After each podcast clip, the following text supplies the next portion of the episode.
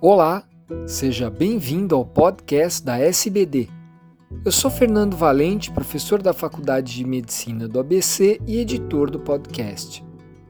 Esses programas contam com a participação de grandes diabetologistas brasileiros. Nessa edição, será abordado o efeito do bypass gástrico em desfechos renais em pessoas com diabetes tipo 2 e obesidade em comparação ao melhor tratamento clínico disponível. Meu nome é Ricardo Cohen, sou cirurgião bariátrico, coordenador do Centro de Obesidade e Diabetes do Hospital Alemão Oswaldo Cruz. Fui presidente da Sociedade Brasileira de Cirurgia Bariátrica e Metabólica entre os anos de 2011 e 2012. Hoje vou comentar sobre um artigo publicado pelo nosso grupo na revista JAMA Surgery em 3 de junho deste ano. O estudo MOMS, Microvascular Outcomes After Metabolic Surgery, é um estudo randomizado e controlado que comparou o bypass gástrico em Y de Ru mais medicação contra o melhor tratamento clínico disponível em relação à remissão da doença renal crônica em estágios iniciais. Publicamos o, o Interim Report de dois anos num estudo que terá cinco anos de acompanhamento. Recrutamos para esse estudo 100 pacientes que foram randomizados entre o grupo clínico e o grupo cirúrgico. Os critérios de inclusão foram diagnóstico de diabetes bem estabelecido, relação urinária da albumina e creatinina maior que 30 mg por grama, IMCs entre 30 a 35 kg por metro quadrado e todos os pacientes com doença renal crônica estágios G1 a G3 e A1 a A3. O melhor tratamento clínico compreendeu a utilização de medicações como a metformina, análogos do GLP-1, inibidores da SGLT2, glitazonas, inibidores da DPP-4, insulina, inibidores da ECA, BRAS, estatinas e diuréticos. Já aqueles pacientes que foram randomizados para o grupo cirúrgico mais medicação continuaram usando a metformina, estatinas, inibidores da ECA e BRAS. O desfecho primário foi então a relação urinária da albumina e da creatinina menor do que 30 mg por grama, e os principais desfechos secundários foi a remissão da doença renal crônica, o controle metabólico através do triple endpoint do ADA, baixa ponderal, perda ponderal e uso de medicações antidiabéticas além do controle glicêmico.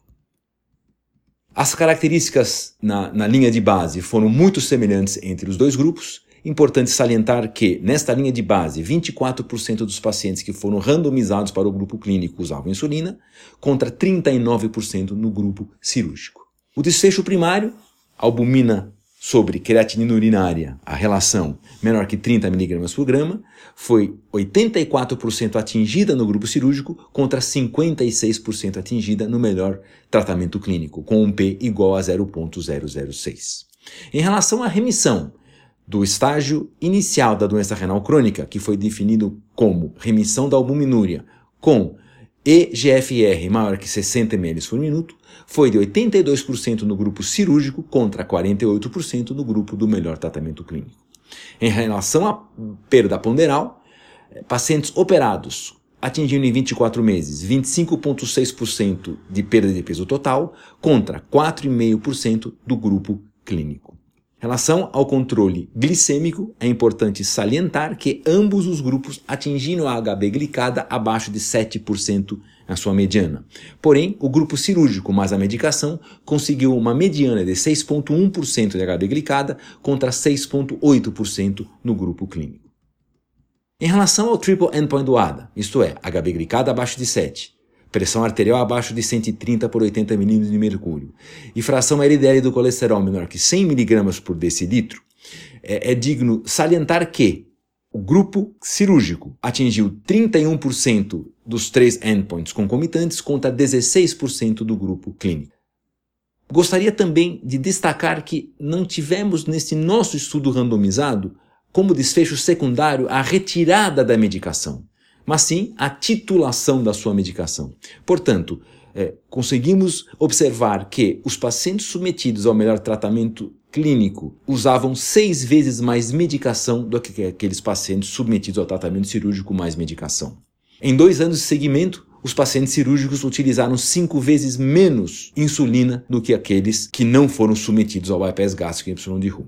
E como nós mantivemos os inibidores da ECA e os BRAS, houve uso igual dessa medicação no pós-operatório. 87% do grupo cirúrgico usava essa medicação renoprotetora contra 89% no grupo clínico. Em relação à segurança, houve 13% de eventos adversos sérios em ambos os grupos, número igual. Não houve mortalidade, tanto no grupo clínico como no cirúrgico, uma complicação cirúrgica que foi resolvida através de endoscopia, não há relato de nenhum evento hipoglicêmico sério, sem desnutrição ou perda ponderal excessiva neste grupo de IMC entre 30 e 35. O estudo MOMS é o primeiro estudo randomizado e controlado que não tem um endpoint glucocêntrico e sim sobre doença renal crônica do diabetes. Todos os pacientes Todos foram recrutados e randomizados, tinham MC entre 30 e 35 quilos por metro quadrado. É o primeiro estudo que usou, no grupo de melhor tratamento clínico, as medicações de comprovado benefício sobre a mortalidade e sobre efeitos renais, como os análogos do GLP-1 e os inibidores da SGLT2. Nós também não consideramos a retirada da medicação como um desfecho já que diabetes é uma doença crônica e progressiva e requer atenção crônica e progressiva. Finalmente, bypass em Y de Ru mais medicação em dois anos foi mais eficiente do que o melhor tratamento clínico isolado em relação à remissão da albuminúria e remissão da doença renal crônica por diabetes.